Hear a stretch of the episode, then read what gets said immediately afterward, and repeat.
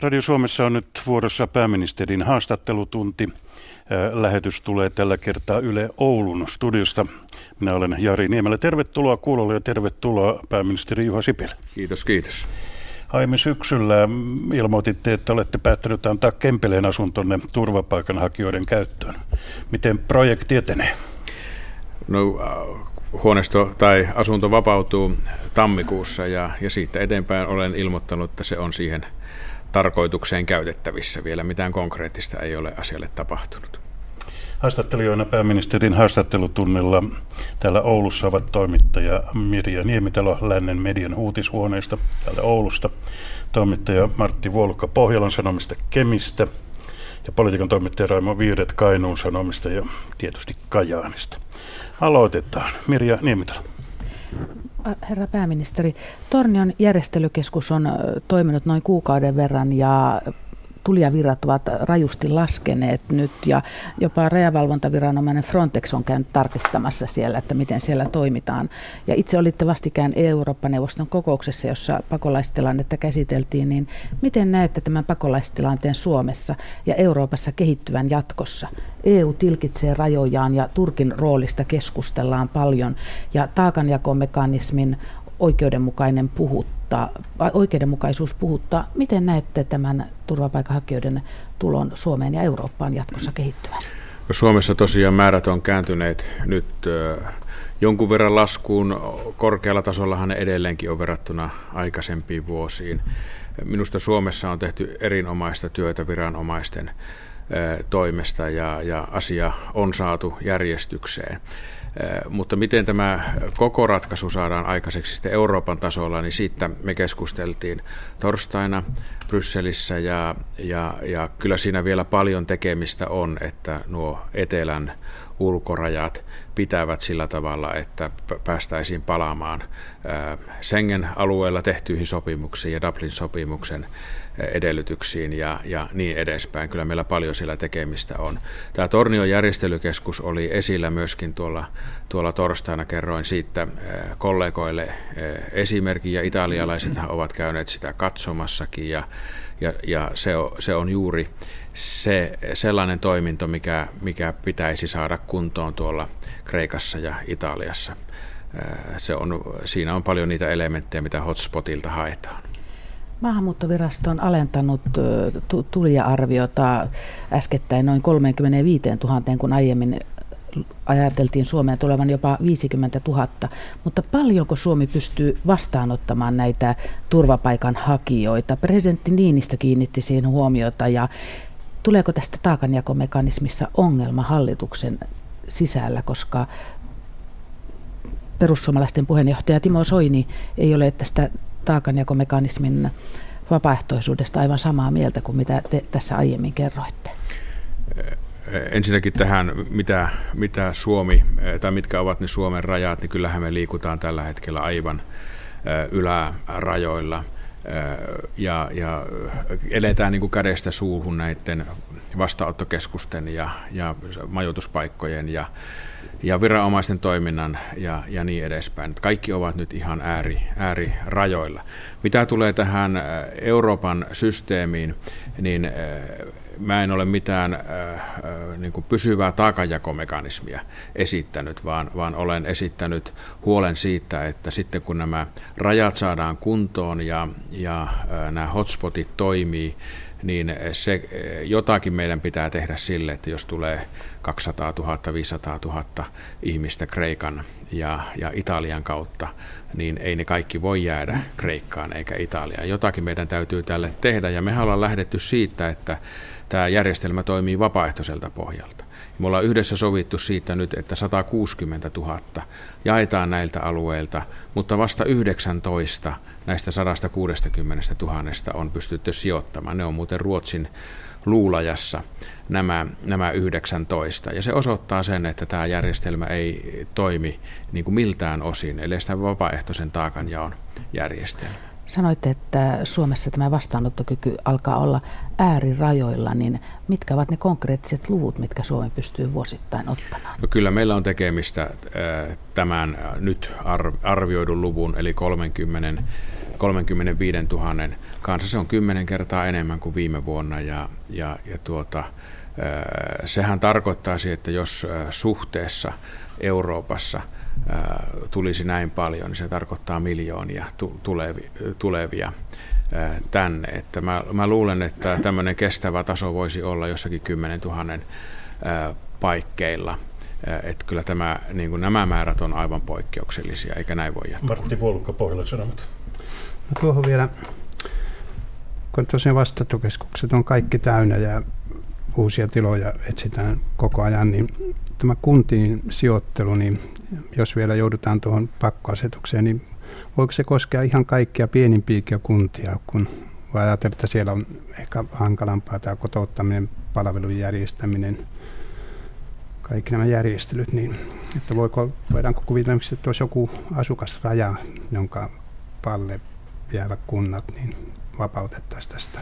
Mä en usko, että tarvitsee mennä tähän pakko, pakkokäytäntöön tässä, koska kunnat ovat vapaaehtoisesti löytäneet niin hyvin, eh, hyvin tiloja nyt näille vastaanottokeskuksille, että en usko, että siihen, siihen tarvitsee mennä. Se on totta, että kunnilla on aivan erilaisia valmiuksia sitten ottaa pienempiä tai suurempia määriä, mutta niin on tietenkin Euroopan maillakin aivan erilaiset pohjat. Esimerkiksi Ruotsissa on nämä luvut olleet niin paljon isompia koko ajan, että heillä on myöskin, myöskin valmius suurempi kuin monilla Itä-Euroopan mailla tai, tai Suomellekin. Tämä on, tämä on tosiaan kymmenkertainen siihen, mitä viime vuonna otettiin vastaan.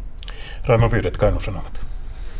Kajanissa on ollut vastaanottokeskus jo 90-luvulta lähtien ja alussa se oli siellä Salmijärven entisessä sairaalakompleksissa nykyisin, tai oikeastaan jo varsin pian sen jälkeen vastaanottokeskus hajautettiin kaupungin tyhjiin vuokra-asuntoihin. Myös nämä uudet tulijat on sijoitettu tyhjiin vuokra-asuntoihin ja nyt sitten eh, myös Potamäessä ollaan suunnittelemassa uutta yksikköä tyhjään vuokra-asuntotaloon. Mitä mieltä olette tästä mallista, jossa turvapaikanhakijoita ei sijoiteta yhteen yksikköön, vaan siis heidät jaetaan kaupungin sisälle sinne elämään toisten kantasuomalaisten kanssa samaa elämää.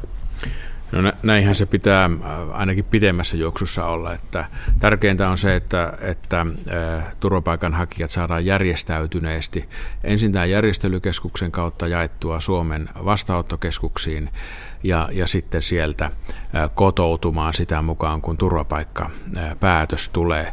Me ollaan nyt tässä haettu tämmöistä nopeutettua ää, päätöksentekojärjestelmää, eli, eli meillä, me olemme piirtäneet prosessikaavion tästä maahan muutosta turvapaikkahakijoista ja eri sen, sen eri vaiheista ja pyrimme saamaan tuon läpi, läpimenoajan lyhennettyä merkittävästi, koska se on, se on parempi niin turvapaikkahakijan näkökulmasta kuin vastaanottokeskusten ja kotouttamisen näkökulmasta, että päätökset tulisivat mahdollisimman nopeasti, että ihmisten ei tarvitse vuotta esimerkiksi odottaa sitä omaa turvapaikkapäätöstään.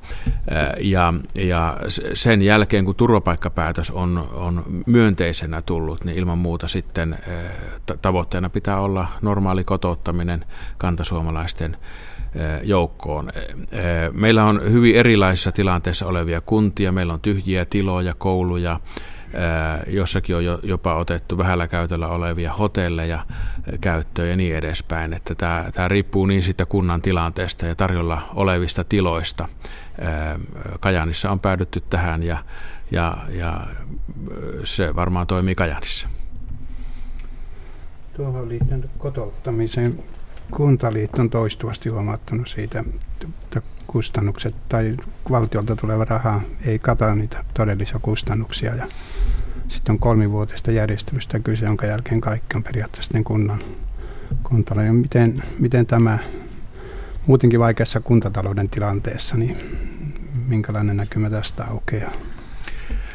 niin meidän, meidän ei pitäisi tätä ajatella sillä tavalla, että tämä on kustannus, vaan, vaan se on kustannus tässä alkuvaiheessa, johon, johon apua tarjotaan. Ja, ja kotouttamisen lähtökohtana täytyy olla tietenkin se, että turvapaikanhakijat sitten kotoutuvat tänne ja, ja saavat töitä ja, ja sillä tavalla rupeavat kantamaan oman vastuunsa yhteiskunnan kehittämisestä ja kehittymisestä. Ja, ja t- tämä pitää ehdottomasti olla meidän ajatusmallimme. Mirja Niemitalo.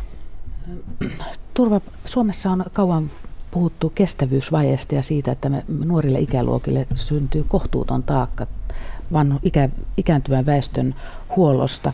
Nämä turvapaikanhakijat, he, he ovat taikaiskusta. Suomeen on ilmaantunut massoittain parhaassa työiässä olevia miehiä, jotka tuovat turvapaikan saadessaan myös perheensä tänne.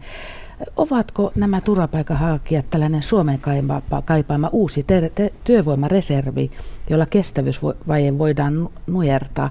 Entä pitäisikö heidät heti tässä kotouttamisen alkuvaiheessa saada myös tähän vapaaehtoistyöhön tai itse työelämään karensseja alentamalla?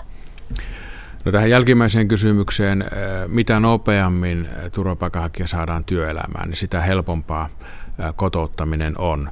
Tuossa olin eilen Kempeleen Kirin satavuotisjuhlissa ja haastoin siellä myöskin urheiluseuroja, kolmatta sektoria mukaan tähän kotouttamistyöhön. Tämä on aika luonnollinen tapa varsinkin nuorille ja lapsille löytää sitten kaverit ja, ja saada se paikallisen yhteisön hyväksyntä tätä kautta.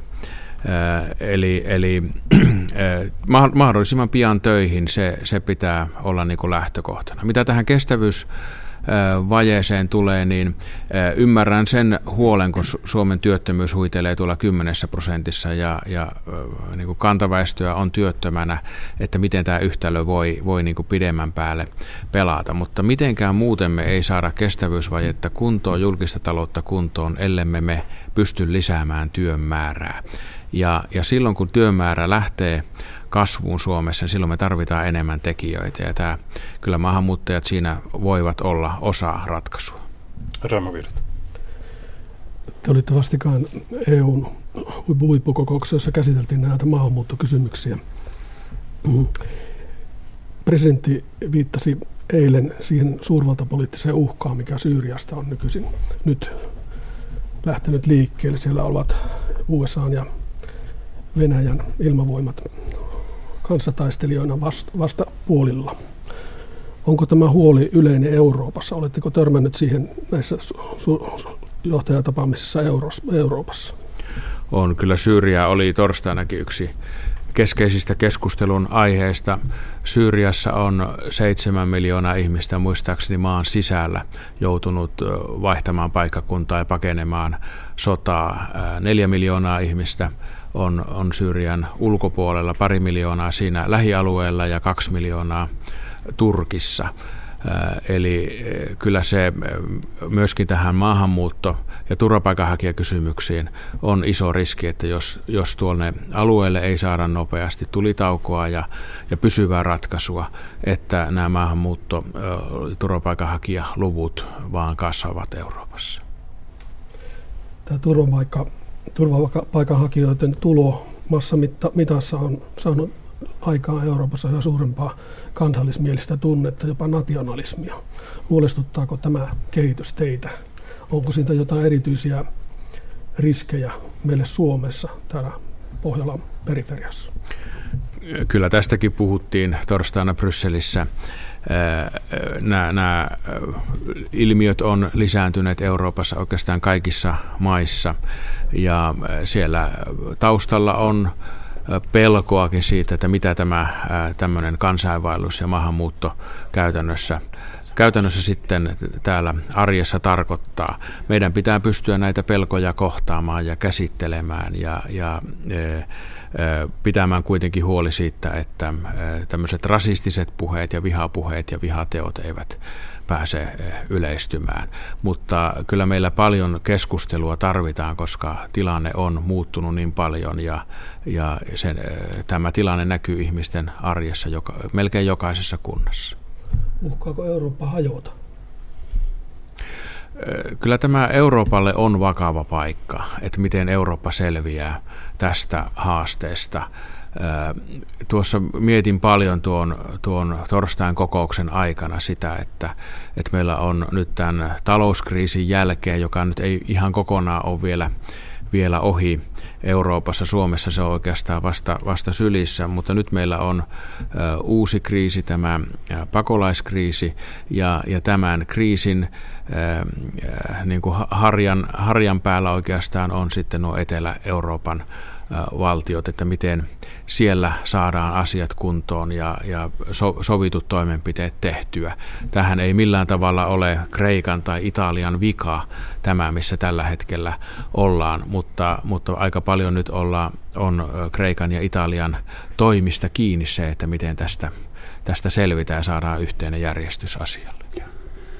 No tuohon, kun sanoit, että nyt on monta asiaa päällekkäin, meillä kotimaassakin on talous on mitä on, sitten on tämä turvapaikanhakijoiden tilanne, työttömyys kasvaa, ilmapiirikin kiristyy, niin miten onko pääministerillä henkilökohtaisesti, onko mahdollisuutta paneutua asioihin näihin moneen rinnakkaiseen asiaan sillä hartaudella ja tärkeydellä, mitä ne vaatisi ja edellyttäisi, vai, vai liittyykö tähän, kun sanot, että monet asiat on pikkasen puolikuntoisena päässeet julkisuuteen. Onko niillä mitään tekemistä tämän kanssa? Että meillä on, se on totta, että meillä on paljon isoja asioita pöydällä ja näihin, näihin suurin asioihin kyllä paneudun erittäin huolellisesti. Esimerkiksi pakolaistilanteesta saan joka ilta poliisin tekemän raportin ja, ja luen sen huolella joka ilta, mikä, mikä on tilanne missäkin päin Suomea ja, ja, ja ja se, se on niin kuin selvä asia, että näihin suuriin asioihin täytyy paneutua.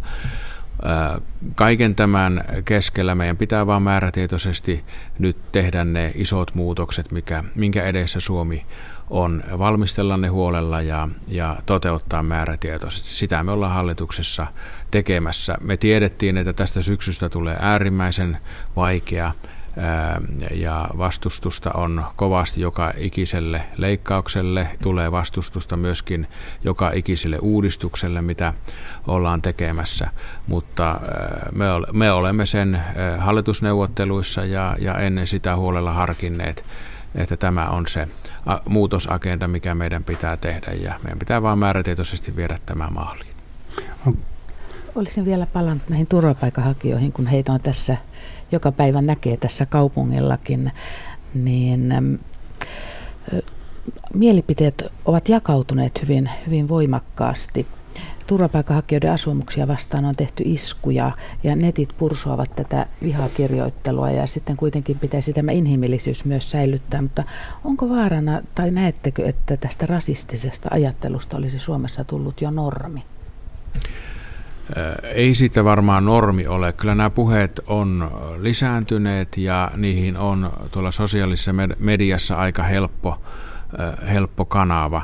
Mä luulen, että kuitenkin valtaosa suomalaisista ajattelee asioista juuri niin kuin, kuin esitit, että, että toisaalta meidän pitää suhtautua ymmärtävästi niihin turvapaikanhakijoihin, jotka pakenevat sotaa, mutta sitten emme saa olla myöskään sinisilmäisiä siinä, että tähän turvapaikkahakijoiden joukkoon on liittynyt myöskin niitä ihmisiä, jotka eivät pakene sotaa, vaan ovat tulleet parempien elinolojen tavoittelussa tänne. Ja, ja se meidän pitää erottaa nyt näistä turvapaikanhakijoista ja, ja turvapaikanhakupäätöksen päätöksen takana on tietenkin se, että edellytykset siihen turvapaikkaan ovat olemassa.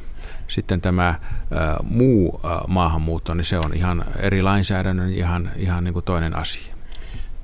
Vielä tästä maahanmuutosta käsittääkseni täällä Pohjois-Pohjanmaalla kunnat ovat olleet koko lailla niikkeitä turvapaikanhakijoiden hätämajoittamiseen tai näiden vastaanottokeskusten perustamiseen. Samaan aikaan maahanmuuttovirasto patistaa perustamaan niitä. Mikä on teidän viestinne kunnille tässä tilanteessa?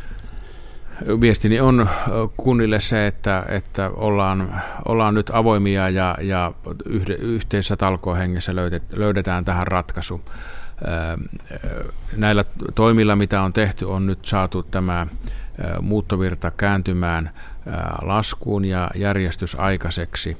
Ja, ja nyt me haemme vielä ratkaisuja siihen, että saamme turvapaikkapäätökset mahdollisimman nopeasti käsiteltyä. Tällä hetkellä tilanne on se, että noin 35-37 prosenttia turvapaikkaa hakeneesta on saanut myönteisen päätöksen tänä vuonna päätetyistä. Eli sehän ei ole suinkaan selvä asia, että 35 000 kaikki, lähellekään kaikki saavat myönteisen päätöksen. Yksi asia näihin tähän Syyrian tilanteeseen. Turkin tilanne on kovin, kovin mielenkiintoinen, tai Turkin rooli on mielenkiintoinen. Siellä on näitä neuvotteluita Turkin puolelta haluttu EUn kanssa nopeuttaa. Kuinka nopeasti esimerkiksi Turkin viisumivapaus voisi olla toteutettavissa? No siinä sovittiin 2016 vuodelle tämmöinen tarkastelupiste ja 2007 vuosi tavoitteeksi, mutta ei se niin kuin tarkoita suinkaan sitä, että kriteereistä oltaisiin hölläämässä. Kyllä, kyllä tuota viisumivapaudessa on, on sitten Turkille erittäin tiukat kriteerit ja ne täytyy täyttyä, että, että tämmöinen askel voidaan ottaa. Mutta tämä sopimusneuvottelu, mikä nyt on lähtenyt Turkin kanssa liikkeelle, niin meillä on EUna suuri intressi siihen, että nämä kaksi miljoonaa Syyriasta tullutta pakolaista eivät lähtisi Turkista liikkeelle Eurooppaan ja että Turkki läpikulkumaana myöskin muiden pakolaisten läpikulkumaana se virta sieltä pysähtyisi.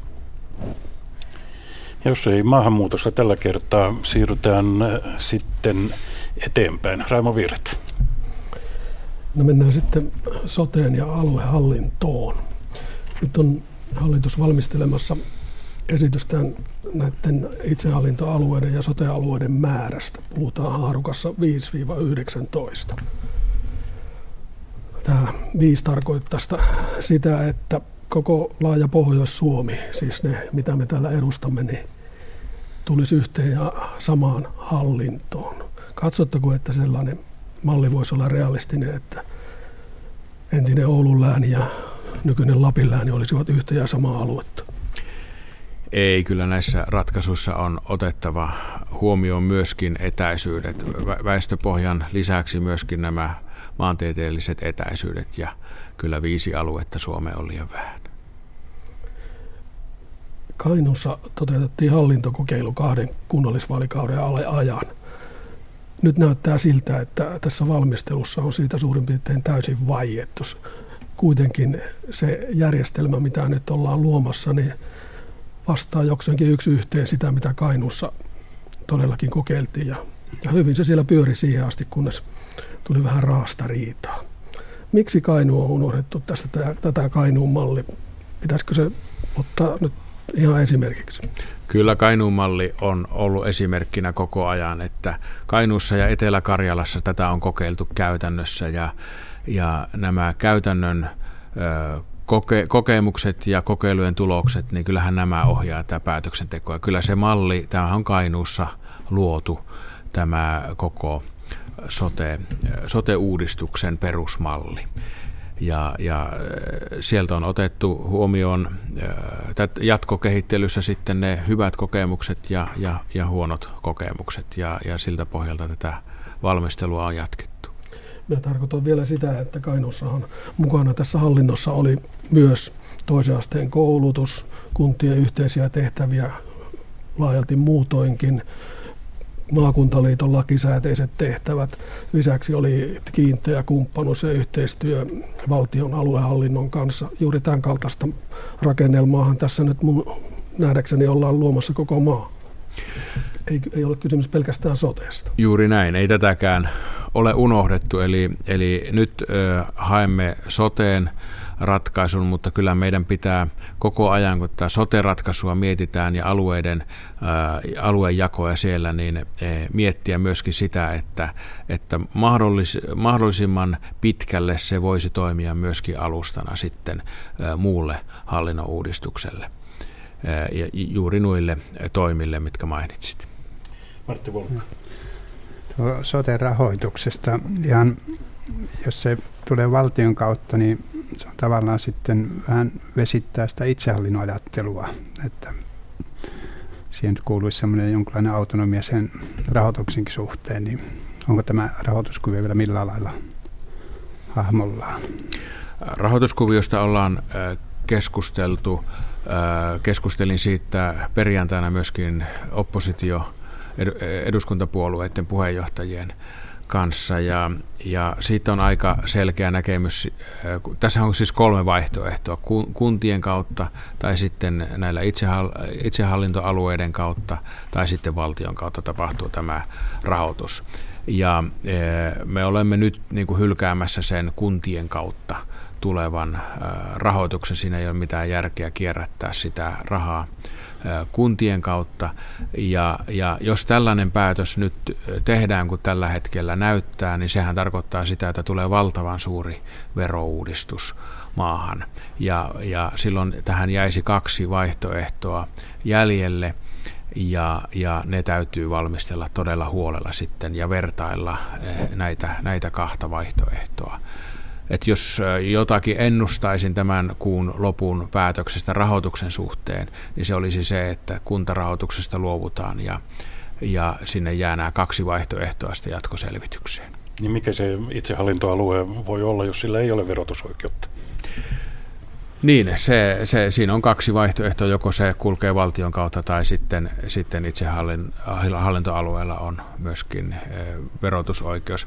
Mutta jos, jos näin tapahtuisi, niin meidän pitää, e, pitää huolta siitä, että tässä koko sote-uudistuksessa palvelut paranevat. Me pystytään vastaamaan siihen kestävyyshaasteen kolmen miljardin haasteeseen. Ja sitten olipa mikä tahansa tämä rahoitus- ja veroratkaisu, niin veroaste ei saa nousta. Ja, ja tämä täytyy sen vuoksi erittäin huolellisesti valmistella. Mirja Niemitalo. Palaan juuri tähän verotukseen, eli, eli, eli vaikka kuntien tehtävät karsivat, niin onko takeita siitä, että kuntaverotus alenee, kun puolet tehtävistä lähtee pois. Ja sitten tulee uusi alueverotus ja uudistukset maksavat aina, ei varmaan heti päästä näihin säästöihin, joita haetaan. Niin miten varmistetaan se, että tämän mahdollisen uuden tai todennäköisen uuden alueverotuksen kautta se verotus ei kiristy? Eli miten se pystytään varmistamaan? Se pitää varmistaa. Se, se, on, se on selvä asia, että meillä ei ole varaa veroasteen nostamiseen ja se ei voi olla tämän uudistuksen lopputulos missään tapauksessa. Se, miten se tehdään, niin, niin se vaatii huolellisen valmistelun. Mutta kyllä se tulee olemaan mielenkiintoinen harjoitus, että kunnat luopuvat vapaaehtoisesti jostain verotulosta. Se tulee olemaan vuosikymmeniin suurin verouudistus, mitä Suomessa on tehty. Rama Virta. Liittyykö siihen myös valtionosuusjärjestelmän uudistus? Valtionosuusjärjestelmää todennäköisesti tarvitaan jatkossakin, oli tämä veron keräystapa mikä tahansa. Mutta se on selvä asia, että kun tämä järjestämisvastuu siirtyy kunnilta näille alueille, niin, niin myöskin tätä valtionosuusjärjestelmää täytyy tarkastella uudelleen. Martti Volkka soteen liittyy sitten myös se, että sinne jää ne kunnan puolikkaat jäävät jäljelle vähempine töineen ja on puhuttu pienemmistä valtuustoista, mutta onko mahdollista, että, tai miten näette, lisääkö kuntaliitoksen, onko järkevää hakea suurempia hartioita näillä jäljelle jääville, jäljelle jääville tehtäville. Mä uskon, että vapaaehtoiselta pohjalta kuntaliitoksia tapahtuu edelleenkin, että osalle kunnista se, ne jäljelle jäävät tehtävätkin ovat liian, liian äh, kovia, kovia ja, ja, ja yhteistyötä tarvitaan. Mutta se yhteistyötä voi tehdä hyvin monella tavalla, että hyvin luova, luo, luovia tapoja olen noterannut, kun liikkunut maakunnissa, että on ollut yhteisiä kouluja, yhteisiä opettajavirkoja ja, ja yhteisiä maatalouslomittajia, rakennustarkastajia ja niin edespäin. Että mikähän ei estä myöskään siihen, että, että kunnat tekevät nykyistä enemmän keskenään yhteistyötä. Erityisesti tämä korostuu sitten pienillä kunnilla. Mutta varmasti kuntaliitoksiakin tullaan näkemään jatkossa, vaikka, vaikka nämä suurimmat tehtävät siirtyy nyt näille sotealueille. Näiden itsehallinnollisten sosiaali- ja terveydenhuoltoalueiden myötä meillähän itse asiassa on tulossa uusi poliittinen rälssi.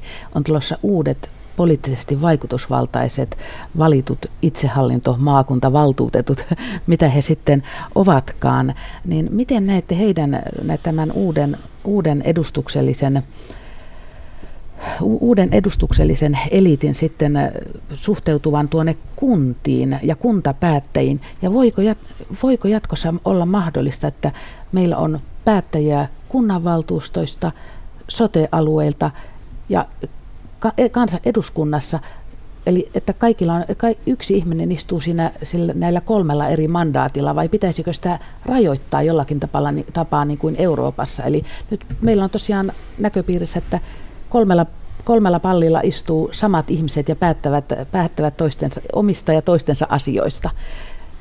Niin kyllä tässä omassa kansanedustajatehtävässä on nähnyt kyllä hyväksi sen, että on, on nähnyt myöskin sitä kunnan ju, ju, ruohonjuuritason toimintaa. Mutta varmasti, kun tässä on nyt kolmella tasolla ää, vaalit jatkossa, niin, niin tämä tulee varmasti harkittavaksi myöskin, että, että kuinka monella, monessa voi, voi samat ihmiset olla.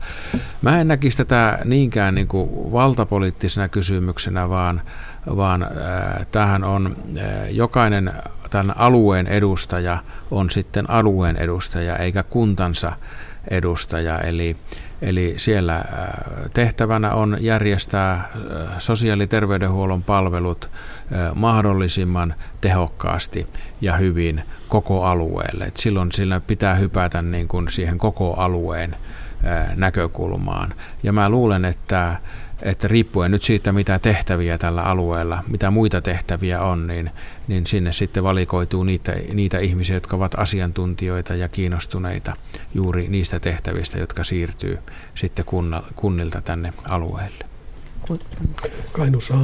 Kainuussahan kokeiltiin tätäkin. Meillä oli maakuntavaltuusto sen kahdeksan vuoden ajan. Ja osa maakuntavaltuutetuista istui myös kunnanvaltuustoissa, eikä siitä sen kummempaa ongelmaa ollut mun nähdäkseni se pyörii kuitenkin kohtuullisen hyvin. Joku saattoi olla jopa kansanedustajakin.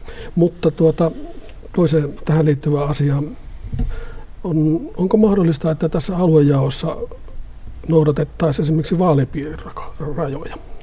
Ovatko ne liian laajoja?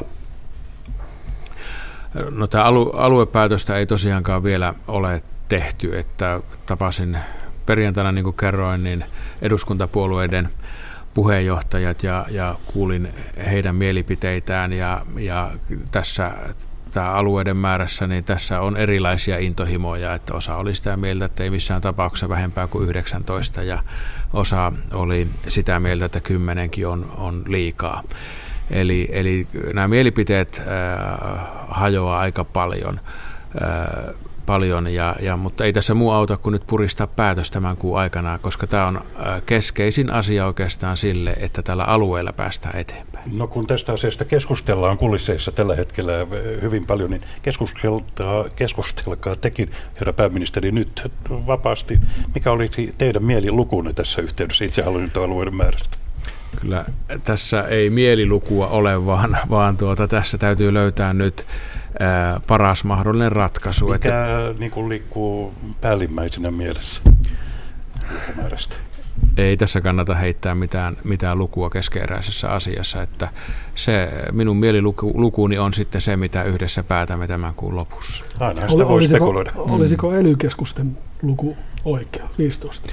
Niin, ely on 15 ja äh, vaali, vaalipiirejä on vielä vähemmän ja, ja, ja maakuntia on 18 plus Ahvenanmaa ja, ja sairaanhoitopiirejä se 19 plus Ahvenanmaa ja niin edespäin. Että, että oikeastaan äh, jokaiselle luvulle 5 ja 19 välissä niin löytyy kyllä perusteensa, että nyt pitää vaan löytää sitten, sitten oikea ratkaisu ja kyllä kun olen maakunnissa kiertänyt, niin, niin kyllä kuntapäättäjät nyt vaan odottavat, että syntyy päätös ja siltä pohjalta päästään sitten valmistautumaan samalla kun lainsäädäntö etenee muilta osin, niin päästään valmistautumaan sitten kullakin alueella siihen tulevaan. Martti Volkka.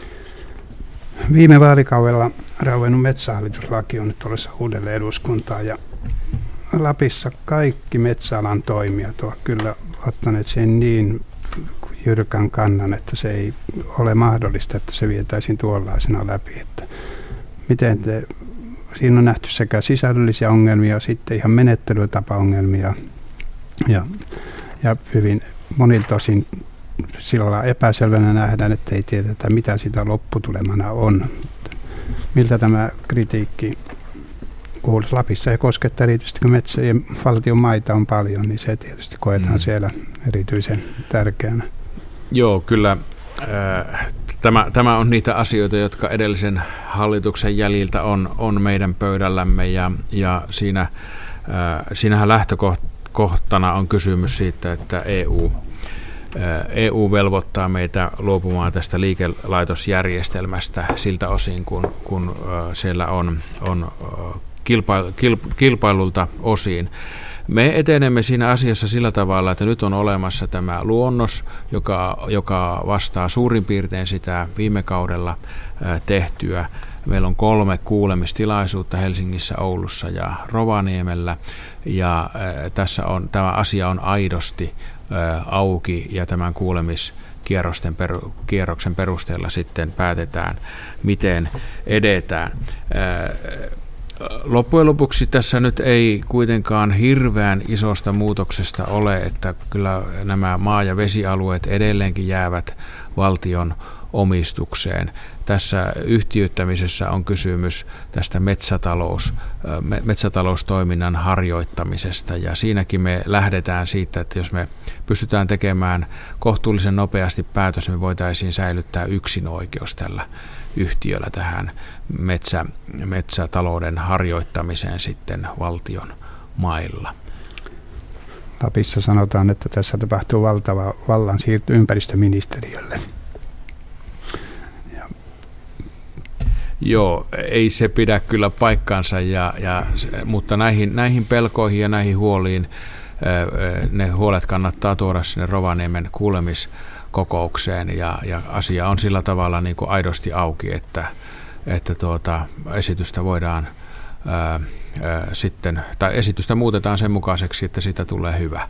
Näistä pohjoisen asioista, tuetteko esimerkiksi, tai mitä ajattelette tästä Kollajan tekoaltaan rakentamisesta, tuetteko?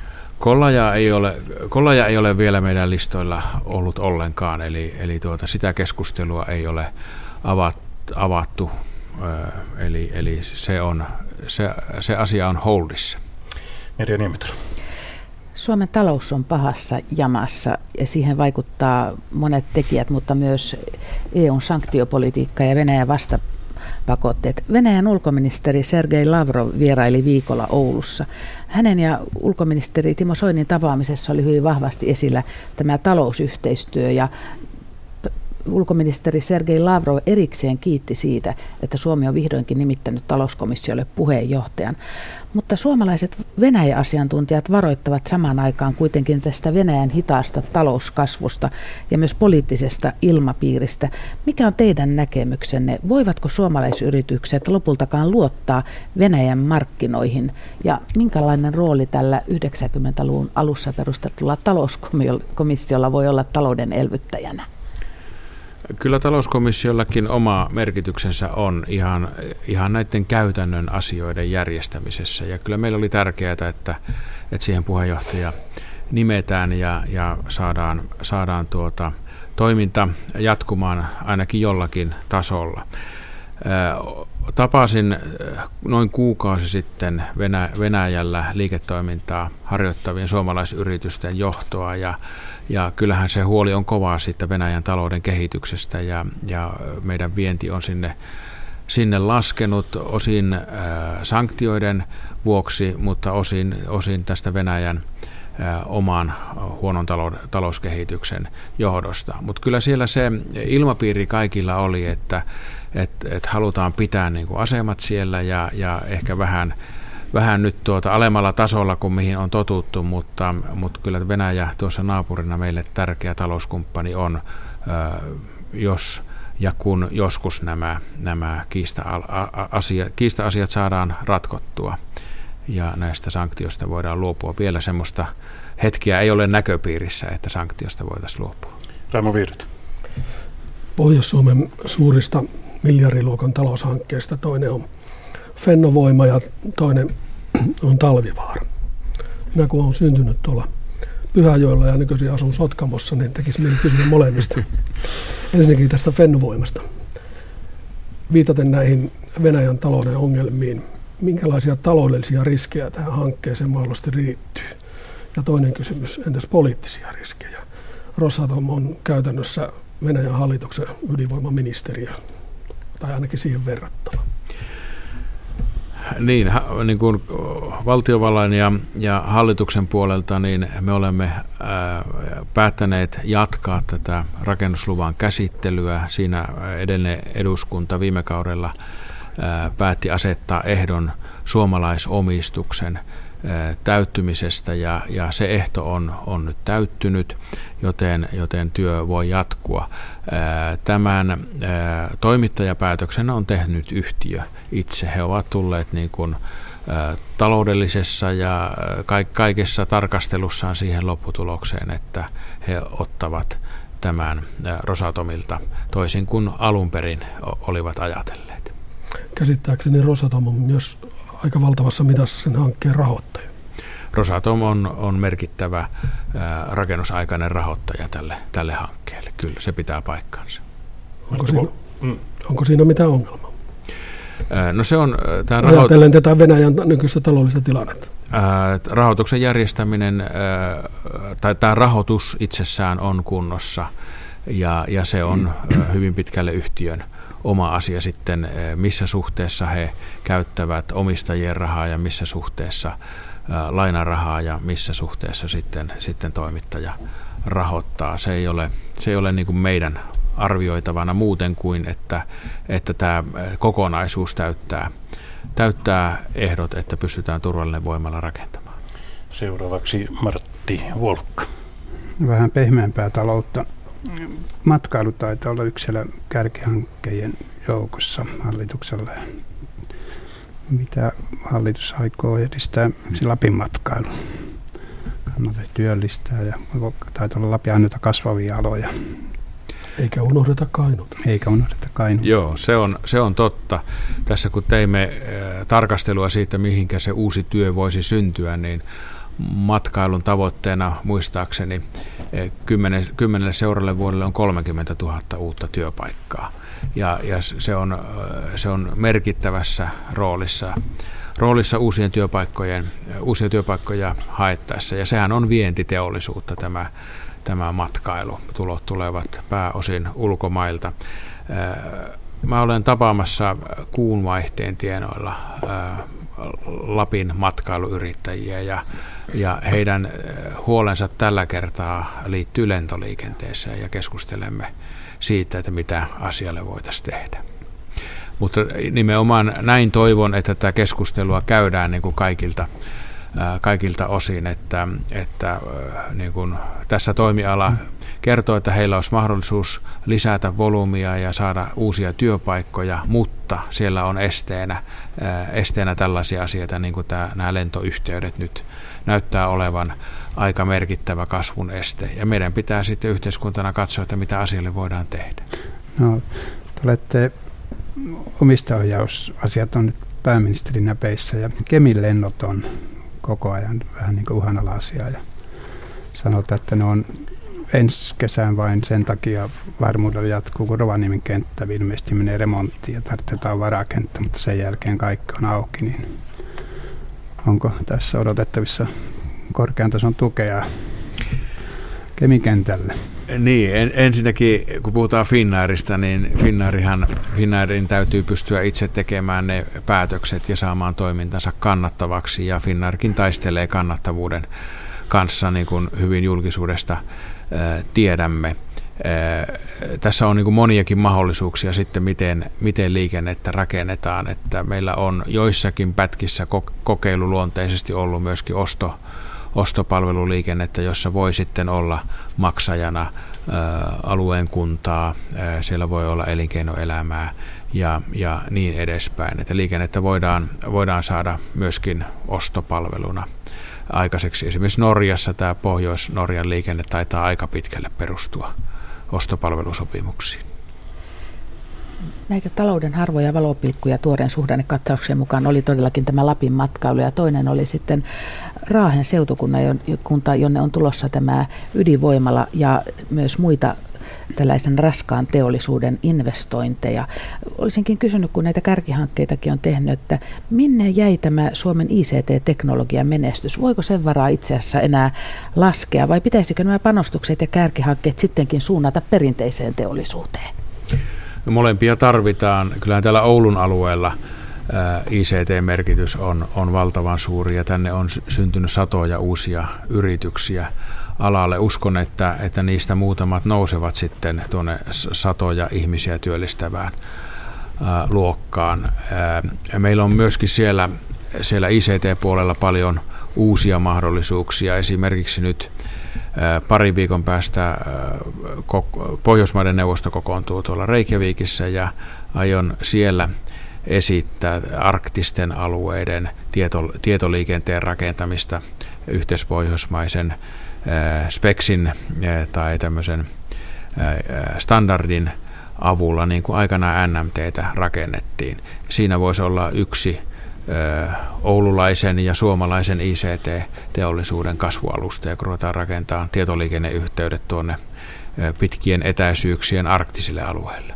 Täällä Radio Suomessa jatkuu vielä pääministeri haastattelutunti runsaat 10 minuuttia. Seuraavaksi Raimo Viiret, Kainon Sanomat. No nyt sitten siitä talvivaarasta. Mä äsken puhuttiin Fennovoimasta. tuota, olen ymmärtänyt asianlaidan niin, että Vaasan hallinto-oikeuden käsissä on käytännössä se, voiko tämä kaivostoiminnan tuo, kaivostuotanto talvivaarassa jatkoa. Onko tämä mun tulkintani oikea? Kysymys on tästä purkuputkesta. Joo, siellä oikeastaan pitää lähteä vähän, vähän kauempaa, eli ää, ää, se talvivaaran niin sanottu vesitase ei ole ollut kunnossa, kun kaivos ei ole pyörinyt. Eli se kaivosalue ää, kuluttaa vettä, vettä enemmän kuin, kuin tuota, sieltä altaista tulee, eli, eli se vesitase on, on negatiivinen ja se pitää saada niin kuin mahdollisimman nopeasti kaivos toimimaan täysillä, jolloin sitten mitään purkuputkia ei tarvita. Mutta siihen saakka, kunnes toiminta saadaan täysmittaisesti toimimaan, niin kuulemma tätä purkuputkea tarvitaan ja jos tätä lupaa ei tule, niin se kyllä tämän kahden vuoden ylösajovaiheen suunnitelmaa muuttaa merkittävästi en osaa sanoa, miten, miten asia jatkuu, jos sille tulee kielteinen päätös. Martti Volkka. Tuosta kysyn. Lapin liitto aikoo selvittää testata, onko mahdollista purkaa Natura-päätöksiä joiltakin osin.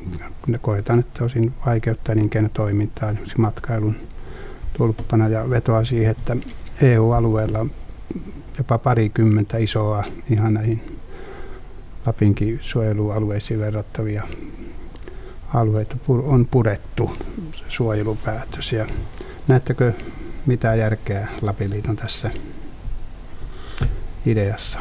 Nyt aletaan mennä kyllä osaamisalueen ulkolaidalle jo tässä asiassa. Sen tiedän, että, että joissakin maissa on äh, tehty tämmöisiä vaihtokauppoja, eli otettu uusi Natura-alue jostakin muualta, jos joku toinen alue on otettu toiseen käyttöön, mutta, mutta nyt täytyy sanoa, että, että tuo, tähän kysymykseen en osaa vastata, mutta selvitetään. Eri nimet. Olisiko välillä työelämä Aivan. Työmarkkina- ja työelämäaiheet ovat koko syksyn ja kesän jo, tai hallitusneuvottelusta lähtien työllistäneet, työllistäneet teitä. Ja siellä on myös tuota, tullut tällaisia vastoinkäymisiä. Selvitysmies esittää paikallisen sopimisen lisäämistä ja mahdollisuudesta sopia työehtosopimuksista toisin.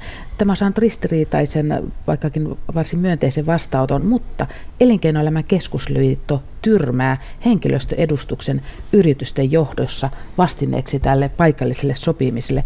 Voidaanko asioita edelleen tehdä näin käs- käskyttämällä ja miten mielestänne työntekijöiden pitäisi voida osallistua yritysten päätöksentekoon? Eihän paikallista sopimista voida tehdä mitenkään muuten kuin sillä tavalla, että siellä paikallisesti on henkilöstön edustus, jonka, jonka kanssa voidaan sopia. En ymmärrä ollenkaan, jos tällainen lausunto on elinkeinoelämältä. Tullut. Tämä kulkee, kulkee käsi kädessä, paikallinen sopiminen ja henkilöstön edustus, ed, edustuksen lisääminen. Siihen on hyvin monenlaisia tapoja sitten, miten se tehdään. Siitä pitäisi myöskin päästä paikallisesti sopimaan. Onko se yrityksen hallituksessa oleva edustus vai johtoryhmässä oleva edustus vai, vai jonkun liiketoiminnan johtoryhmässä oleva edustus, mutta täytyy siinä olla henkilöstöllä sitten aito tieto siitä yrityksen tilanteesta myöskin, että pystytään paikallisesti sopimaan.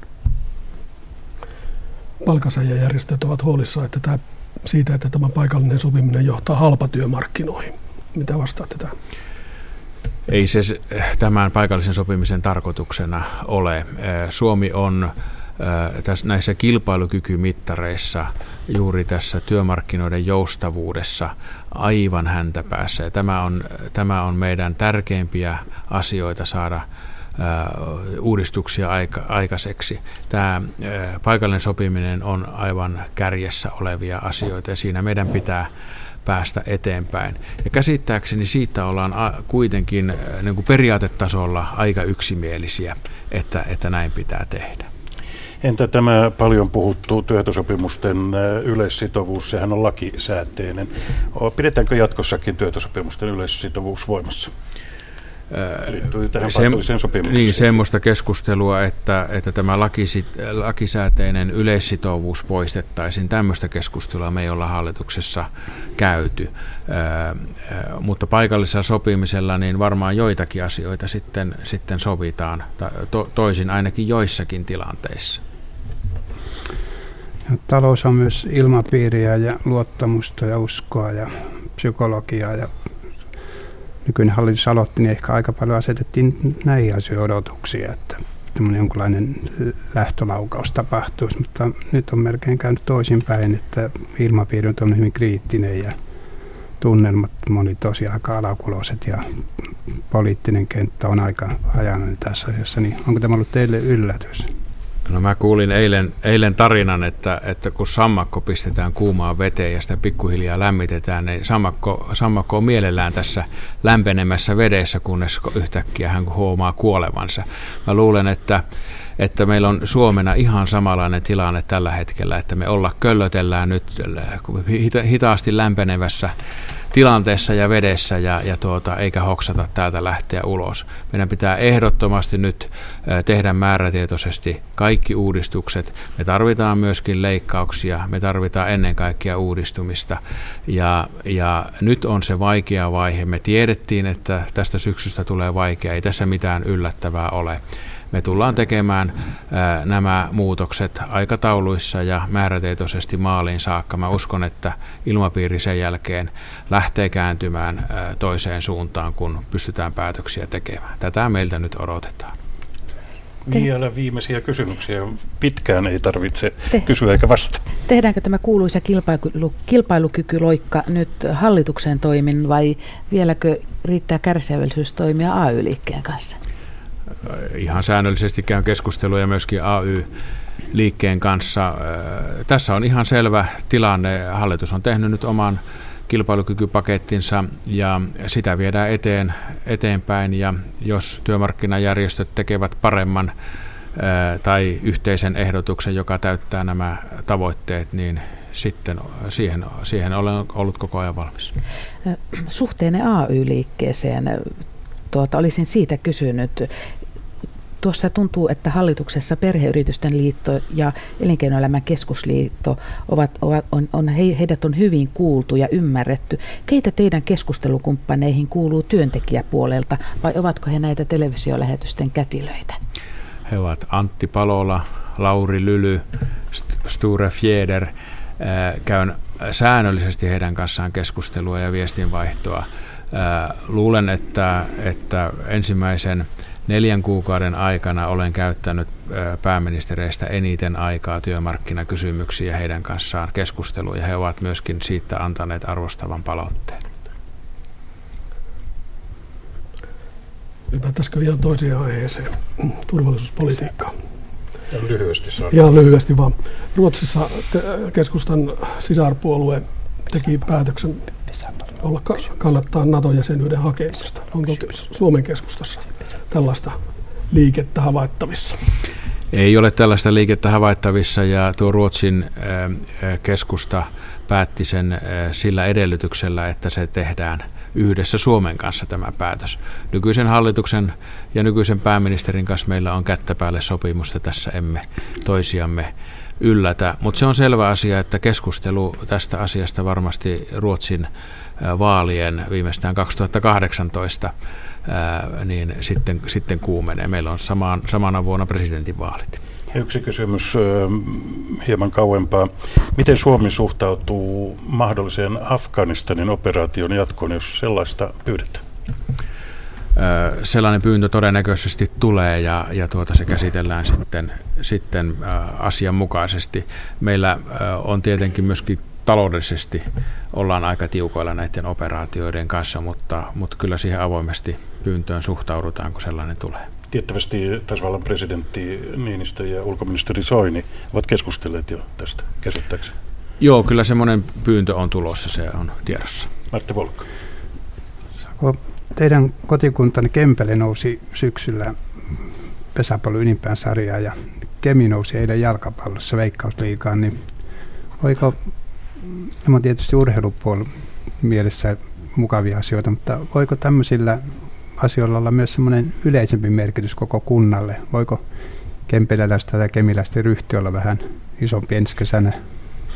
Voiko ne vaikuttaa? Kyllä näillä, kyllä näillä, on, näillä on vaikutusta alueen itsetuntoon ja, ja nämä on kuitenkin semmoisia suorituksia, että ne on yhdessä tehty ja se ei ole pelkästään se joukkue, vaan, vaan siellä on, on paljon työtä takana ja talkootyötä ja, ja niin edespäin kyllä niillä, niillä merkitystä on, ei muuta kuin tsemppiä Kemiin ja Kempeleeseen.